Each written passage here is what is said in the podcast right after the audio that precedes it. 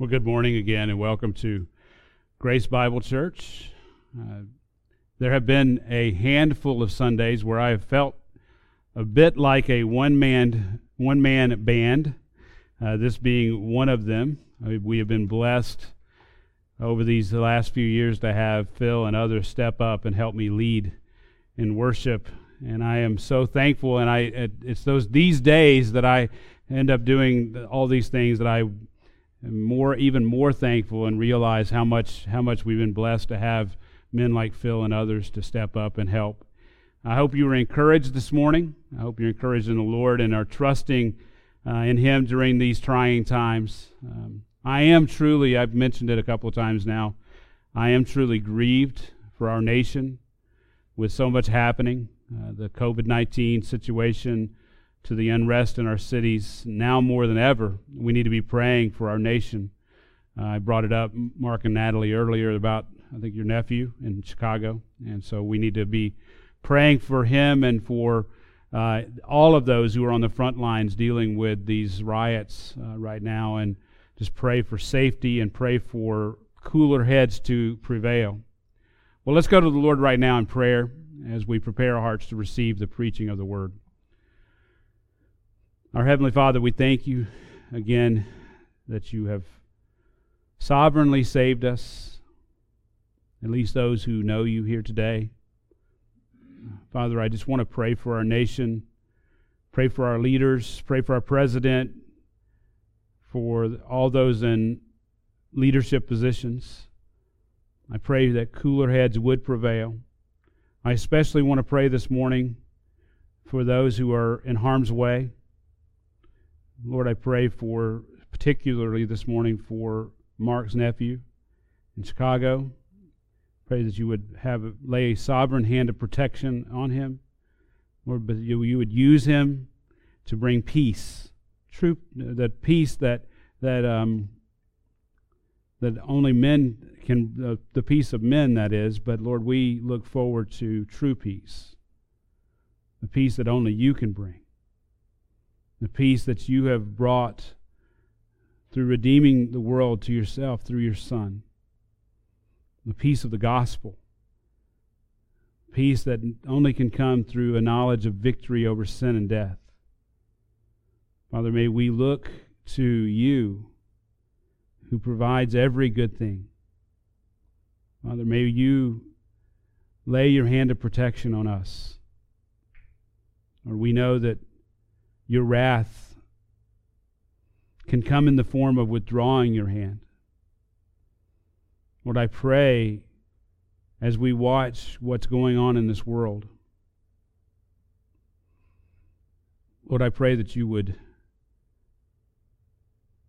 lay your hand of blessing upon us. Lord, I pray for our nation that we would repent. I pray that we would look to you that all these sinful things that we're doing, including killing our babies, that we would repent of them and turn from them. Lord, we know that you are righteous and that you will bring justice. Father, may we be a people who love who love justice. Who love mercy, and who walk humbly with you, especially your church. Even this morning, in Christ's name, amen. Let me read as we return to our study this morning in Ephesians chapter 4. Let me read Ephesians 4, verses 1 through 6. Paul, the apostle, writes, Therefore, I, the prisoner of the Lord, implore you to walk in a manner worthy of the calling with which you have been called, with all humility and gentleness, with patience, showing tolerance for one another in love, being diligent to preserve the unity of the Spirit in the bond of peace. There is one body and one Spirit, just as also you were called in one hope of your calling, one Lord, one faith one baptism, one God and Father of all, who is over all and through all and in all. At the end of the movie Chariots of Fire, the following words flash up on the screen. Simply says, Eric Liddell, missionary, died in occupied China at the end of World War II. All of Scotland mourned. Most of you know that Eric Liddell was a Christian who also happened to be a very fast runner. Perhaps he is best known for refusing to run the 100 meter race in the 1924 Paris Olympics, a race he was actually favored to win. You see, the qualifying heat for the race was on a Sunday, the Lord's Day, a day which he believed that, the, that God did not want him to run. He went on, after that, he went on to win gold in the, in the Paris Olympics in the 400 meters, breaking the world record in the process. Amazingly, the 400 was not his strongest race. Now, after the fame of the Olympics, Eric went on to become a missionary in China, where he had been born to missionaries. He went on to be a missionary there himself.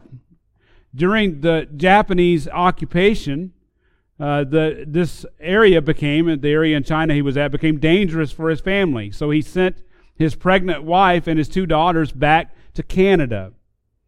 The Japanese afterward placed him in a prison camp, a filthy prison camp without working toilets and running water. So we're talking about a man who was a Olympian, who was well known in the sports world, who became a missionary, who has now been thrown into a prison camp that is without running water and working toilets.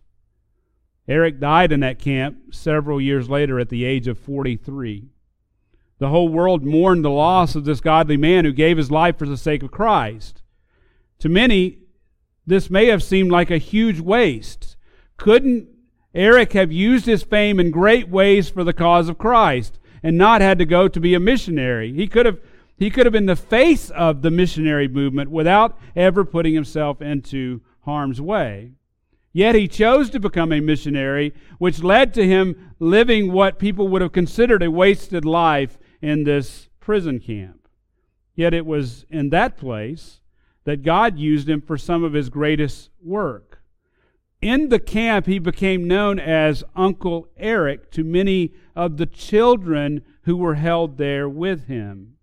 Now, think about that. We're talking about a prison camp with children with, with which he became, or to which he became Uncle Eric. Now, there happened to be a 13 year old named Margaret who was imprisoned by the Japanese there with Uncle Eric. She remained at that camp and separated from her parents for six years. Now, here is the story about Eric Liddell, in the words of Randy Alcorn, who met Margaret as an older woman many years later. says this Margaret shared with us a story that illustrated Eric Liddell's Christ like character. In the camp, the children played basketball, rounders, and hockey, and Eric was their referee. Not surprisingly, he refused to referee on Sundays.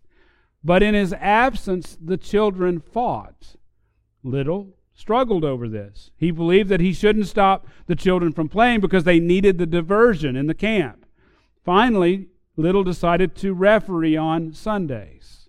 This made a deep impression on Margaret. She saw an athlete world famous for sacrificing success for a principle that he was not a legalist in doing so. When it came to his own glory, Liddell would surrender all of it rather than run on Sunday. But when it came to a, the good of, of some children in a prison camp, he would actually referee on Sunday. Liddell would sacrifice a gold medal for himself in the name of truth, but would bend over backwards for others in the name of grace. Now, I dare say that it's Eric Liddell's great humility not his athletic prowess that endeared him to so many people. In our day of chest thumping athletes, it's hard to fathom a man who competed at the highest level of sports would also would also exhibit humility. By all accounts, Liddell ran solely for the glory of God. This truth was captured by the most famous line in the film, Chariots of Fire. He says, God made me fast, and when I run, I feel his pleasure. You may remember that line. God did make Eric Liddell fast, and he ran for God's glory, but those were not Eric, Eric Liddell's words. They were written specifically for the movie. What Eric Liddell actually did say, and more than once, was that God actually made him for China. More specifically, God made him to die in China. Instead of gracing the front of sports magazines or a Wheaties box, the famous athlete, this famous athlete would follow his Savior by dying a horrible and, and yes, humiliating death in a prison camp. Well, we find ourselves this morning returning to our study in the book of Ephesians. We pick up this morning in chapter 4. Last week we studied chapter 4, verse 1, which I said last week, or which we said last week, is Paul's theme verse for the rest of the letter. Let me read that theme, that proposition. Based on all, it's in your bulletin, based on all that he has taught in chapters 1 through 3, Paul encourages the church at Ephesus to walk worthy of their calling for the purpose of unity within the body of Christ. He gives three crucial characteristics of this worthy walk, and we'll see them this morning. You must first personify humility and gentleness. Second, you must practice patience and forbearance. And third, you must preserve unity and peace. Now, last week we began, as I said, by studying verse 1, which states, Therefore I, the prisoner of the Lord, implore you to walk in a manner worthy of the calling with which you have been called. Now, before we look at the first characteristic of this worthy walk, I want to take a few moments to review last week's sermon. Notice that verse 1 starts with, Therefore. This word signals that what Paul is about to say is based upon all that he has said up until that point. He has taught them the glorious nature of their salvation in Christ. He has taught them how they were dead in their trespasses and sins, yet in his great mercy, God made, has made them alive in Christ. He has shown them that Christ has triumphed over sin and death and has been victoriously raised up above all rulers and authorities. He has shown them how God has placed them, Jew and Gentile, into the body of Christ, the church, and is building them up into a holy temple in the Lord, a dwelling place of God in the Spirit. He has declared to them, and he declares to the entire church that you are now new creations in Christ, that you are a new man. He's revealed to them that God is working through the church to redeem the world through the message of the gospel. Oh, how we need that today, don't we? We need people to understand what God is doing, that God is working through the message of the gospel, that He's using the church to redeem the world to Himself. He's also declared to them that the gospel is the victory proclamation that Christ has defeated sin and death at the cross. Now, considering the triumph of Christ through the church, it is crucial to recognize that Paul is at this point in prison. He's been in prison for five years as he pens this letter. And despite this, Paul calls the, the church to the worthy walk, which is a life that matches the glorious, weighty nature of Christ's victory over sin.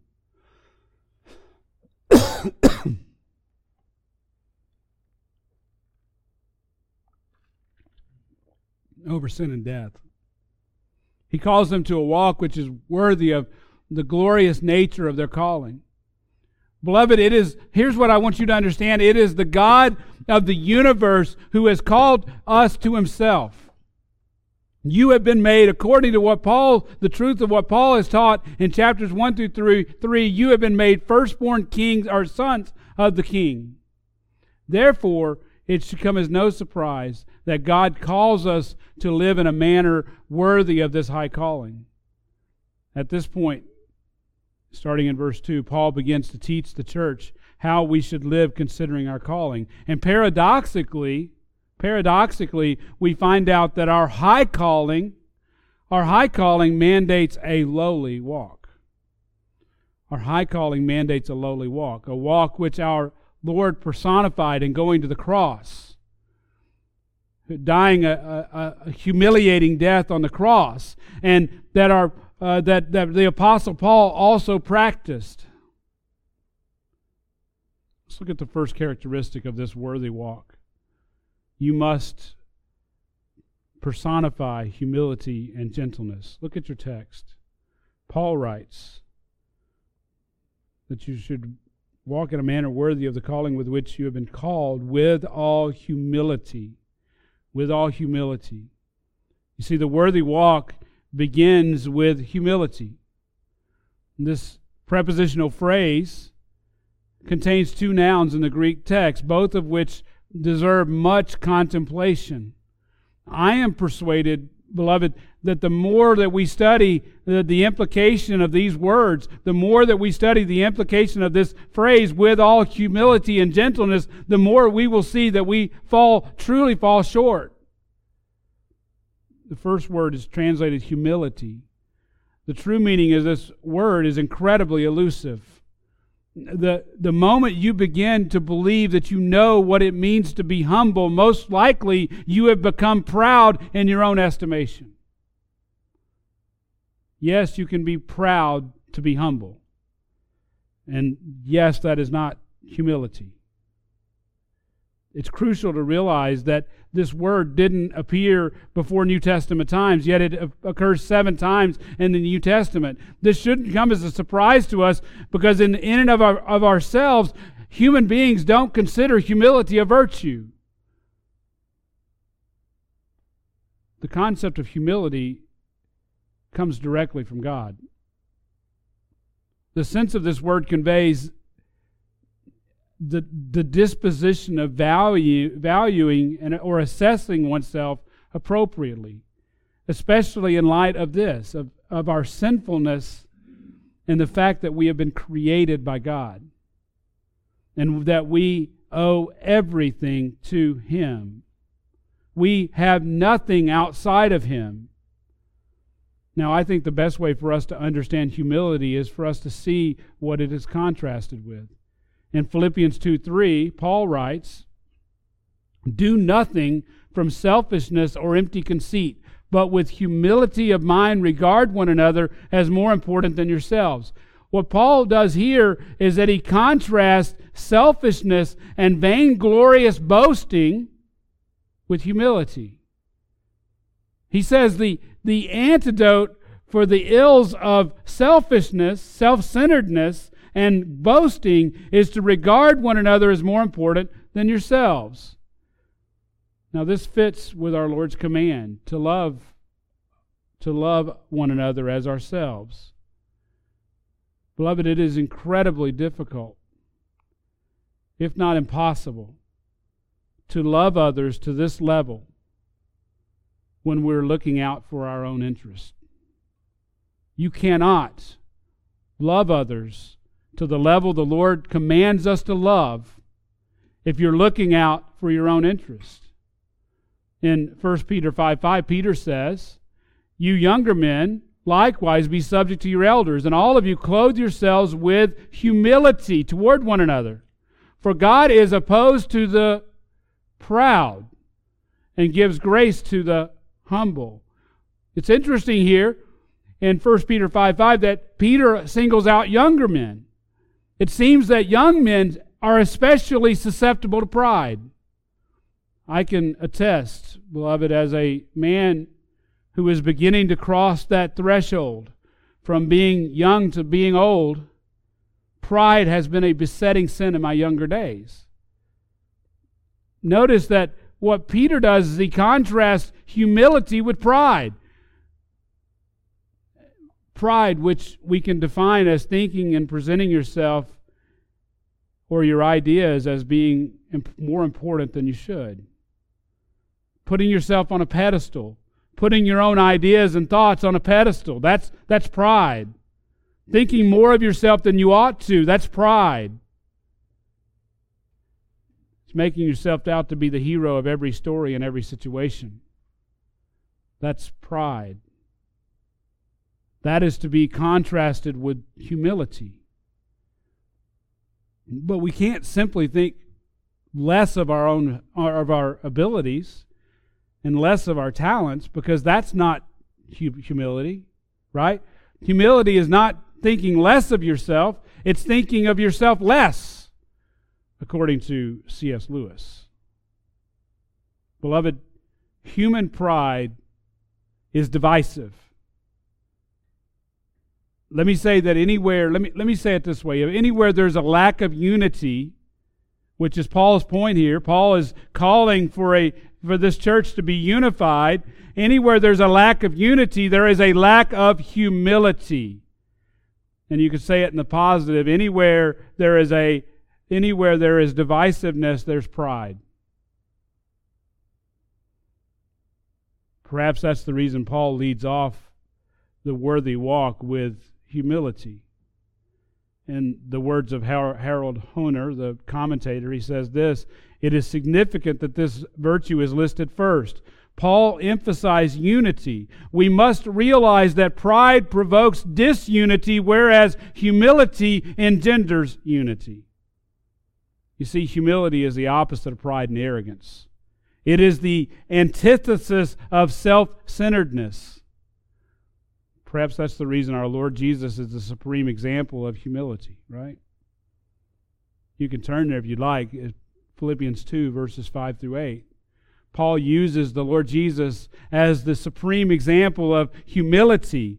He says, Have this attitude in yourselves which was also in Christ Jesus, who, although he existed in the form of God, did not regard equality with God a thing to be grasped, but emptied himself, taking the form of a bondservant and being made in the likeness of men, being found in the appearance as a man, he humbled himself. He humbled himself by becoming obedient to the point of death, even death on a cross. Beloved, the God of the universe, if there's any one who has reason to be exalted, it would be the Lord Jesus. The God of the universe emptied himself and took on the form of a slave. He was made in the likeness of men and found in the appearance of, man, of a man, the one who deserved our worship. He went to the cross, humbled himself to the point of death, even death on a cross. You see, Jesus, the Son of God, deserved to sit on a throne. Yet he humbled himself to hang on a tree. Deserved to sit on a throne. Yet he humbled himself to sit to hang on a tree. The God of the universe, our creator, became a man and died the most humiliating death ever, ever imaginable. This, my friends, is the supreme example of humility.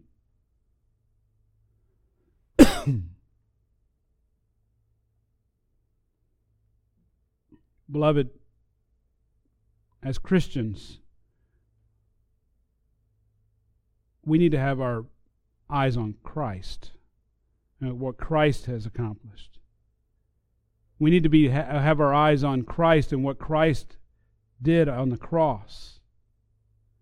The victorious Christian, according to A.W. Tozer, neither exalts or downgrades himself. His interests have shifted from self to Christ and what Christ has accomplished.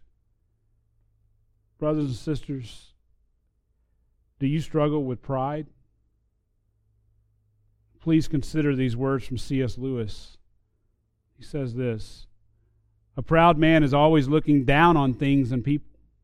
And of course, as long as you are looking down, you cannot see something that is above you. End quote. Beloved, if you're looking down on people, if you look if you think you're better than everybody else and you're looking down on them, you can't put your eyes on the Savior who's above you. In the words of J.C. Ryle, the surest mark of true conversion is humility. Surest mark of true conversion is humility. Jonathan Edwards says this Nothing sets a person so much out of the devil's reach as humility. But Paul doesn't stop at that. He doesn't stop at humility. He says, with all humility and patience, or uh, and gentleness, that is. Gentleness is this second noun used to describe the worthy walk. This, this word is remarkably similar to humility. You might say then that gentleness is the outworking of humility. A truly humble person will behave with gentleness. It has the idea of, of acting in a manner that is gentle, mild, even tempered. A truly gentle man will not act in unwarranted or excessive anger. Truly gentle man will not run over those around him with his words and actions. However, we must not confuse gentleness with weakness. Actually, actually, you might describe true gentleness as strength under complete control. A weak man cannot be truly gentle. He is simply weak and bends to the prevailing winds. Again, our Lord personifies the idea of strength under control, does he not? He can wipe out all of mankind with his strength, yet in his incarnation, he acted with complete gentleness. Matthew 11 29. Jesus was gentle and humble in heart, yet he was not weak. His strength is illustrated by his display, display of anger toward those who had transformed the temple into a den of thieves. You can read that in Matthew 21 12 and 13. Moses, Moses, he wasn't weak, was he? Certainly wasn't weak when he came down from the mountain and found Israel sinning against God by worshiping the golden calf. Certainly wasn't weak in that instance. Paul himself, in 1 Corinthians, he asked if they if he want he asked the Corinthians if they wanted him to come with a rod or in the spirit of gentleness. You see, he wasn't weak, but he displayed gentleness. Therefore, what we have to understand is true gentleness is strength under control. Beloved, we are called to personify humility and, and gentleness as Christians. And we won't do this perfectly, right? You and I, especially I, will fail. But we are called to pursue these traits we are to flee our natural and fleshly ways, pride and arrogance and anger. These come naturally to us, these come naturally to the fleshly man. You see, humility and gentleness, true humility and gentleness, are truly the works of the Holy Spirit in the life of the Christian. Truly the works of the Holy Spirit. Paul is not calling us to something that we can accomplish on our own. Paul is not saying go and be humble and pay or humble and, and gentle, knowing that we can do this in and of ourselves. It doesn't. It isn't the. It isn't the right thing. It isn't done the right way if we just do it in our own strength. It's something that is uh, wrought in us by the Holy Spirit. This brings us to the second characteristic of the worthy walk. Second characteristic practice. We must practice patience and forbearance. We must practice patience and forbearance. Look back at your text in Ephesians 4. Paul characterizes now the, the, the worthy walk as one of patience. It's best to, to see this characteristic as parallel in nature to humility and gentleness. The, the word translated patience can be defined as remaining tranquil while awaiting an outcome, or it, or it could be defined as the state of being able to bear up under provocation. It has the sense of patient endurance amid pain and suffering. It could be used for a person's endurance through grief, something that's happened that's caused grief, and they endure through that. For the, for the believer, patience is that cautious endurance that do, does not abandon hope in God's working. In James chapter 5, James exhorted those who were suffering. They were suffering under the hand of wicked men. He, he, he exhorts them to be patient. In James 5, 7 to 8, he says this Therefore, be patient, brethren, until what? Until the coming of the Lord. The farmer waits for the precious produce of, of the soil, being patient about it until it gets the early and late rains. You too be patient. Strengthen your hearts, for the coming of the Lord is near. You see, Paul or Paul, James here uses the example of a, of a farmer who plants his field then waits for the rains to bring their harvest. He has no control over this. All he can do is plant the seed and, and uh, cultivate the ground, but he has no control over when the harvest is going to come or whether it would even come. Yet he's called to be patient. James goes on later after in, in verses 9 through 11, he goes on to describe the prophets who suffered for the sake of the Lord as they spoke in the name of the, of, of, of the Lord. Uh, he speaks of them as being patient Again, this, this word goes along with humility and gentleness, but it brings in the idea of a period of time, uh, even a long period of time. Notice that James even brings in the idea of, of the Lord's return. We have, we've waited almost 2,000 years, right, for his coming. Uh, this patience, this great patience that it takes, especially when you're suffering. James tells us to strengthen our hearts for the coming of the Lord. So the point is is that you may not get justice on this side of heaven. You may not get justice before his coming, but you're called to be patient and wait. You may recall that Paul prayed that the saints at Ephesus would be strengthened in the inner man. It is this inner strength that helps us bear up in difficult times, to bear up to difficulty, but also for long periods of time. This word, along with humility and gentleness, does not describe an automatic response in the life of the Christian, but one that demands a conscious effort and reliance on the Holy Spirit. You see, anyone can hold their tongue for a short period of time. Anyone can hold their anger for a short period of time. Most people can and withstand a short time of pain and suffering without lashing out. Most people can be wronged for a short span without having to air their grievances. But it takes true patience, true patience, to be wronged and to bear that wrong for months, years, decades, even a lifetime.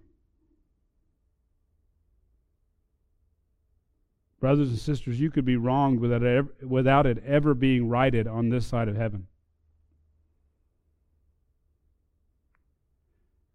You could be wrong without it ever being righted on this side of heaven. Patience is the ability to suffer for a long time under the mistreatment of others without regr- growing resentful or bitter. And we have to remember most of us have been shown great patience by others, right? Most of us can identify with John Wesley, who says this of his mother, Susanna. He says this I remember hearing my father asking my mother, How could you have the patience to tell that blockhead the same thing 20 times over? She answered, Why, if I had uh, told him but 19 times, I should have lost all my labor. End quote. I know my parents showed great patience toward me. I shudder to think about all that they did and all that they bore under from my actions. Just think of the parents who have prayed for their wayward children for years, never to see them come to Christ in their lifetimes. Yet they do after they are gone. But just think of the patience the Lord has shown you in your rebellion. Paul goes on to describe the worthy walk as one of forbearance. Look at your text. Paul writes, with all humility and gentleness, with patience, showing tolerance for one another in love. Here we see Paul's main thrust is our relationships with others. Beloved brothers and sisters,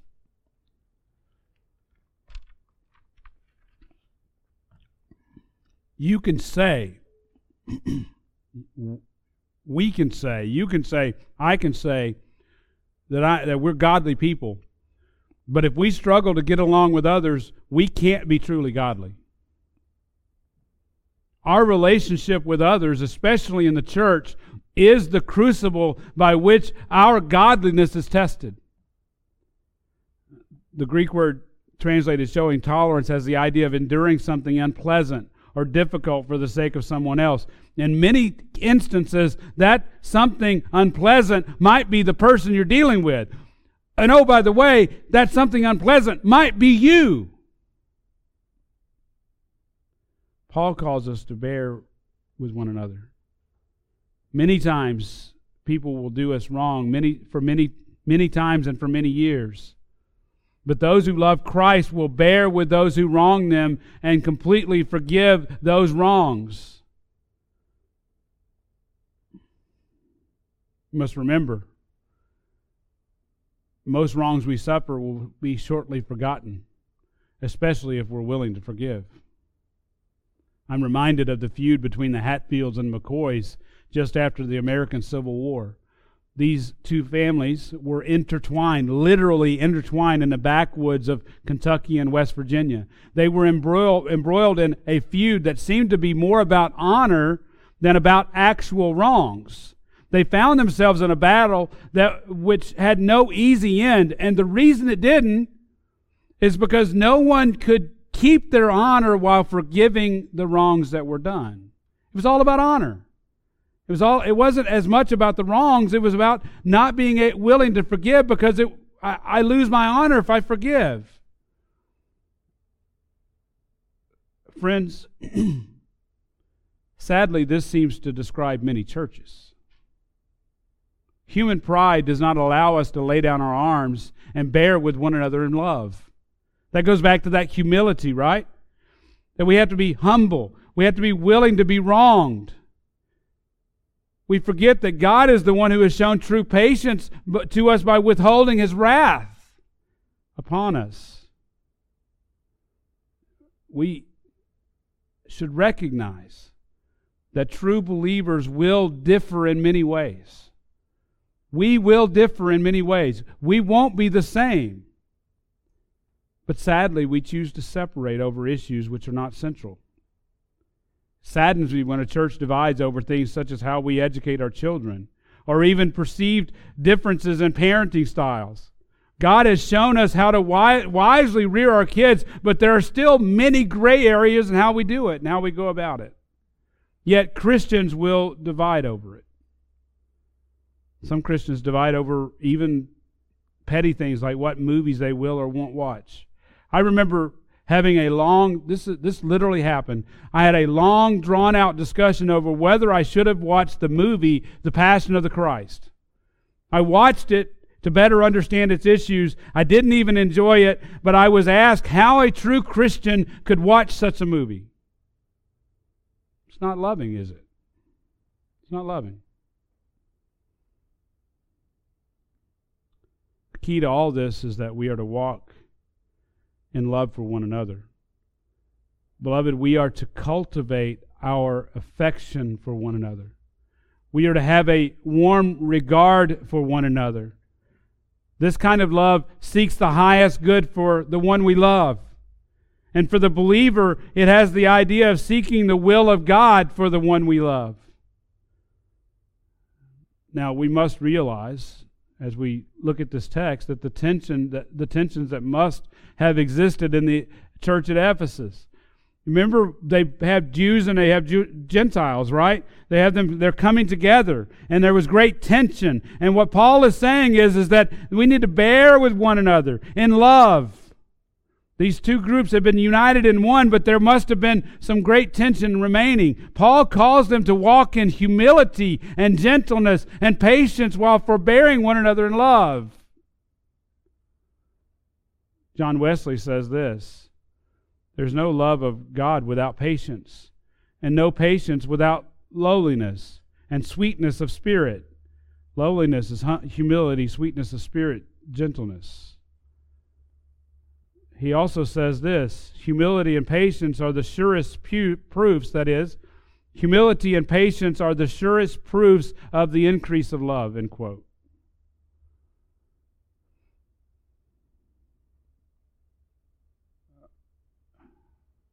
Church, the type of humility or the type of relationships that Paul is talking about, the type of humility, gentleness, patience, and forbearance with one another can only be accomplished through the power of the Spirit.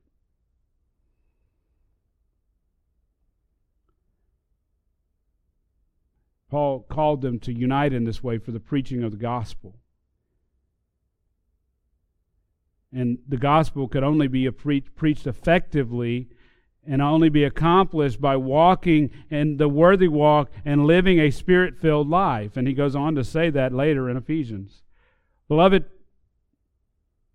we are called to live a life of humility we are called to walk in gentleness and to practice patience and forbearance. What about our church? What about Grace Bible Church Gainesville? We're all of different backgrounds. Most of us didn't even know each other more than more than 2 or 3 years ago. We're all from different backgrounds. There's differences among us, differences in how we do things. Are you being patient with one another? Or do you expect others to be near perfect while you yourself uh, consider yourself a work in progress? Listen to Thomas Kempis. He says this Endeavor to be always patient of the faults and imperfections of others. For thou hast many faults and imperfections of thine own that require forbearance. If thou art not able to make thyself that which thou wishest, how canst thou expect to mold another in conformity to thy will? Let me just let me give you the translation. The translation is is that look, you got a lot of problems yourself and you need to be patient with everybody else. How can you expect them? How can you expect them to be conformed to your uh, image, what you desire, when you can't even conform your own own self to what you want to do?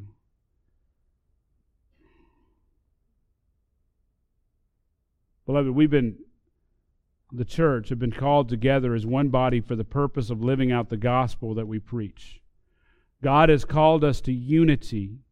He has called me and you to walk the worthy walk. He has commanded us to personify humility and gentleness. He has instructed us to practice patience and forbearance. And lastly, He has exhorted us to preserve unity and peace. Look at your Bibles. Don't you like those words? Look at your Bibles. He says this being diligent, being diligent to preserve the unity of the Spirit in the bond of peace. This is what Paul has been leading up to for these first two verses. This is what it's taken uh, uh, one and three quarter sermon for me to get to, is that Paul is calling them to be diligent to preserve unity. His overarching desire is to preserve unity in the church at Ephesus because he knows the importance of this church. He knows that they need to be together. He knows what they need to accomplish, and they can only accomplish it if they're one. He's not giving a suggestion here. As Christians, we are called to do all that we can to preserve unity. It is a command. He says this being diligent means to be eager, make haste. It, it, it means to make every effort. Effort.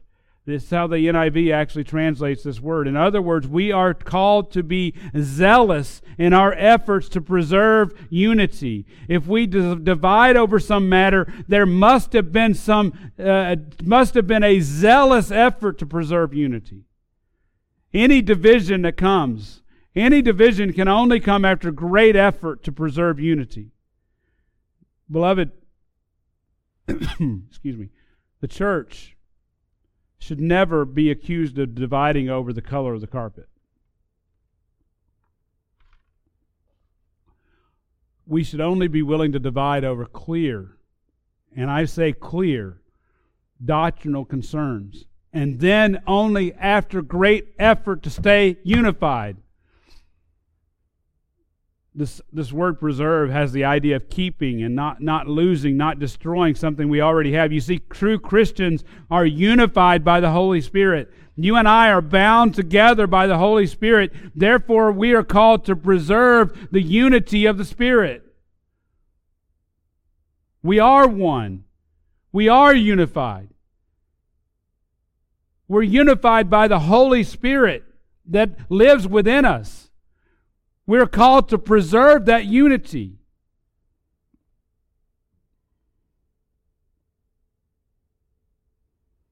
It's a oneness that we've been given. It's a super, supernatural gift. When we are saved, we're placed in the body of Christ and we are supernaturally made into one. We're bound together. Therefore, we're called to preserve that, that which we've been supernaturally given. Beloved, this type of unity that I'm talking about is not forged by human effort. That's a demonic unity. That's a demonic unity. J.C. Ryle says unity without the gospel is a worthless unity. It is the very unity of hell. End quote. Brethren, we can't establish true unity in the Spirit. It's already been given us. But we can easily tear it apart. It, we can rip it apart. Only God can forge the unity of the Spirit, but sinful humans can rip and tear it at its seams. Church, we've been supernaturally bonded together and we've been given peace. This is the peace which Paul says occurred between the Jews and the Gentiles in the body of Christ. In chapter 2, if you remember, he says in chapter 2, verse 13, But now in Christ Jesus, you who were far off have been brought near by the blood of Christ, for he himself is our peace. He himself is our peace. He goes on in verse 15, he sa- it says that he, that he uh, has abolished in his flesh the enmity, the hate that was between the two groups and then he, he's, he's abolished that in his flesh at the cross, that he himself might make the two into one new, new man, thus establishing peace.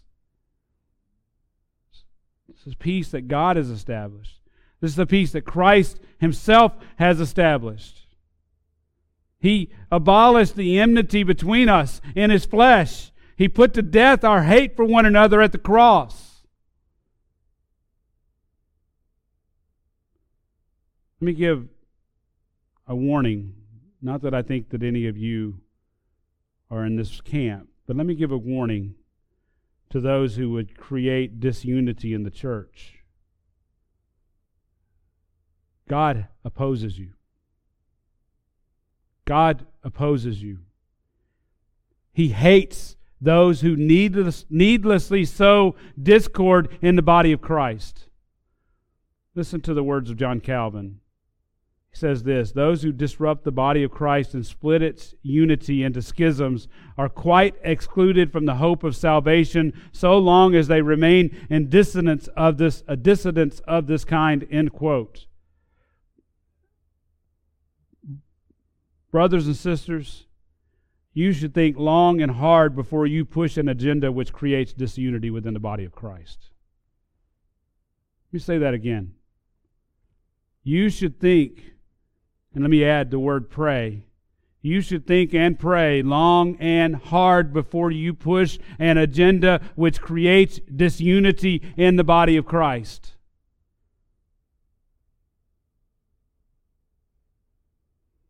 Now, let me give you a little aside here.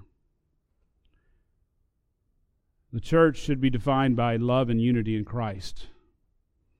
But as you know, this world is full of hate and is defined, this world is defined by what separates us. Tribalism is on the rise, it's, it's celebrated. You must realize that the, the news media feeds our differences. They feed our differences in politics, left or right. They feed our differences in how we look, especially our skin color. They feed our differences in our economic standing. They feed our dif- differences as nations. Nations hate nations, right? The, the, the, Americans hate the Russians. The, the Chinese don't like us. Well, they feed this stuff. War and destruction are a way of life in the world that we live. In contrast, the church has been given a supernatural unity. We have been given the a bond of peace, with peace which can only be broken when we act like the world. As you know, and as I've mentioned, there was a horrific death at the hands of a police officer this past week. George Floyd was apprehended by the police in Minneapolis on suspicion of trying to pass a counterfeit bill. During his arrest, he was physically restrained by the officer. He begged the officer, it's clear on video, he begged the officer to let him up because the way he was restrained was restricting his airflow. He even passed out while the officer continued to restrain him. George Floyd, a black man, later died. The arresting officer, as many of you know, if not all of you know, was white. I truly wish that the United States were a country where the color of these two men didn't matter. I started to say, I, I, even started to write this, and I'll tell you what I started to write. I want us to be able to read a headline that states George Floyd, God's image bearer, died at the hands of another of God's image bearers. But even that is twisted thinking, right? We're so conditioned that death is natural. Our thinking is twisted because we should be horrified by the death and destruction of any image bearer. No matter what color, no matter what nationality, doesn't matter. We should be horrified by death and destruction of an image bearer of God. Friends, we are all image bearers of God. We are all made in His image. I, I, was reading some of this, some of the comments regarding this situation, and as you might expect, uh, most speak about the race and uh, about race and systematic racism. We don't know. I, I may get in trouble for this, and that's okay. But we don't truly know that that police officer was motivated by race. We don't know that. Now, it, we may find out that. It may be proven. But we don't know that today. But we may never truly know his motivation. Beloved, what we have to understand is the heart is deceitful above all else. Who can understand it?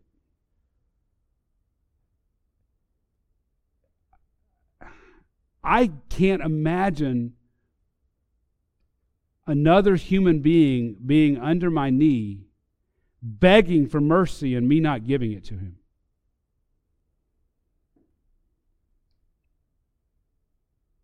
I don't care what they look like.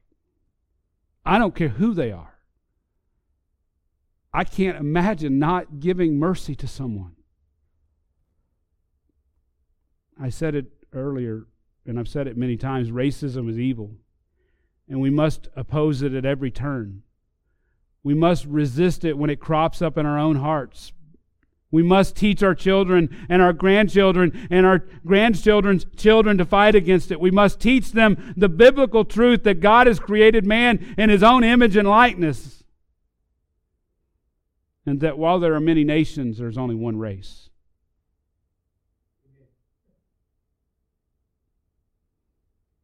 As Christians, we must carefully discern what we believe about the things that we hear. We can't quickly jump on the bandwagon of public opinion.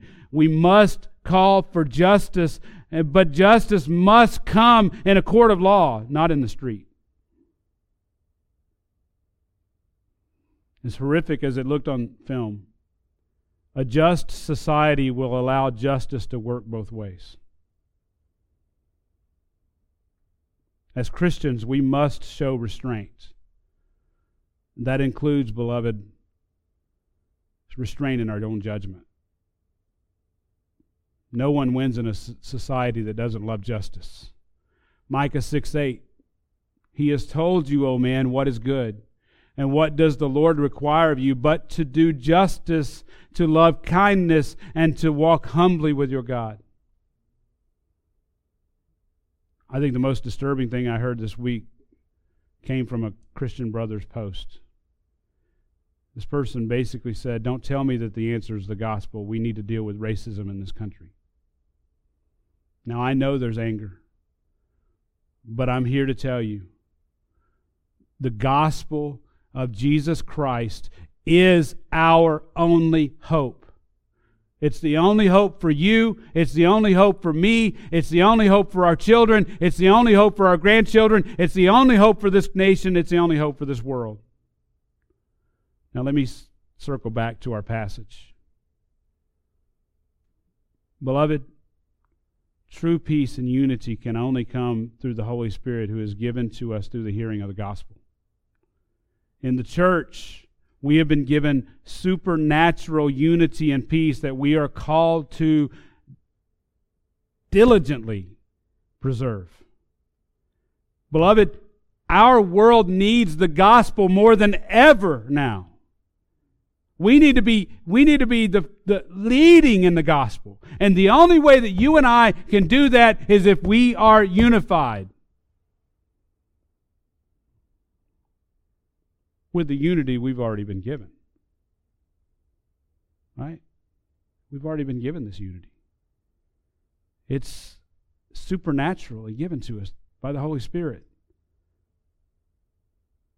Our world needs a church willing to stand for the truth, to stand up and say what's true and what's right. Our, our world needs a, a church that knows what the Lord requires of us. He know, knows, a church that knows that the Lord requires us to do justice and to love kindness and to walk humbly with our God. And it needs to start right here. Right here, amongst us. That's Paul's point. If we don't have true supernatural unity among us, if we're not walking humbly, if we're not personifying humility and gentleness, if we're not practicing patience and forbearance, if we're not preserving the unity and the peace that we've been given, who will? Who will? My dear Christian, are you walking the worthy walk? Are you a man or woman who personifies humility and gentleness? Or do you personify pride and harshness?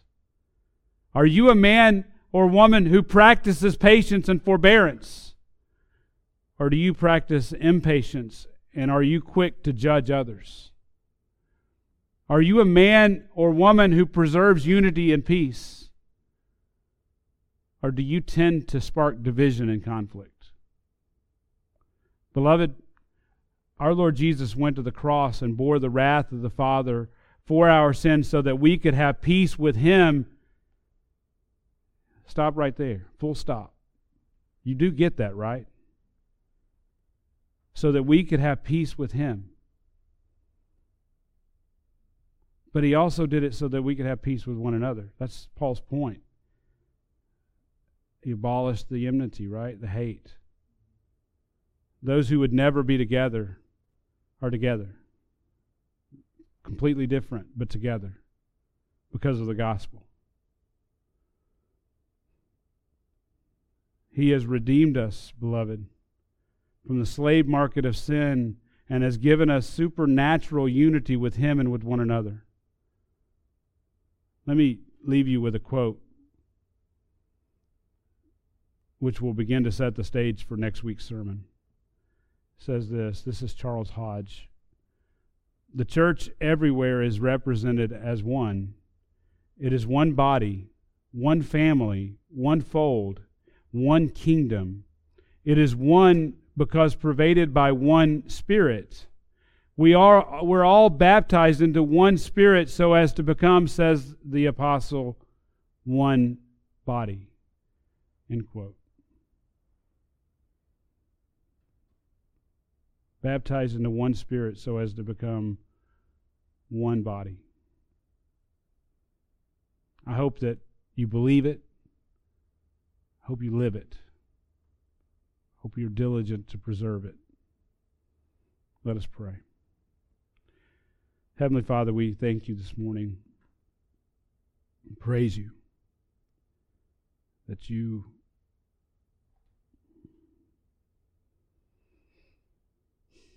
have given us supernatural unity.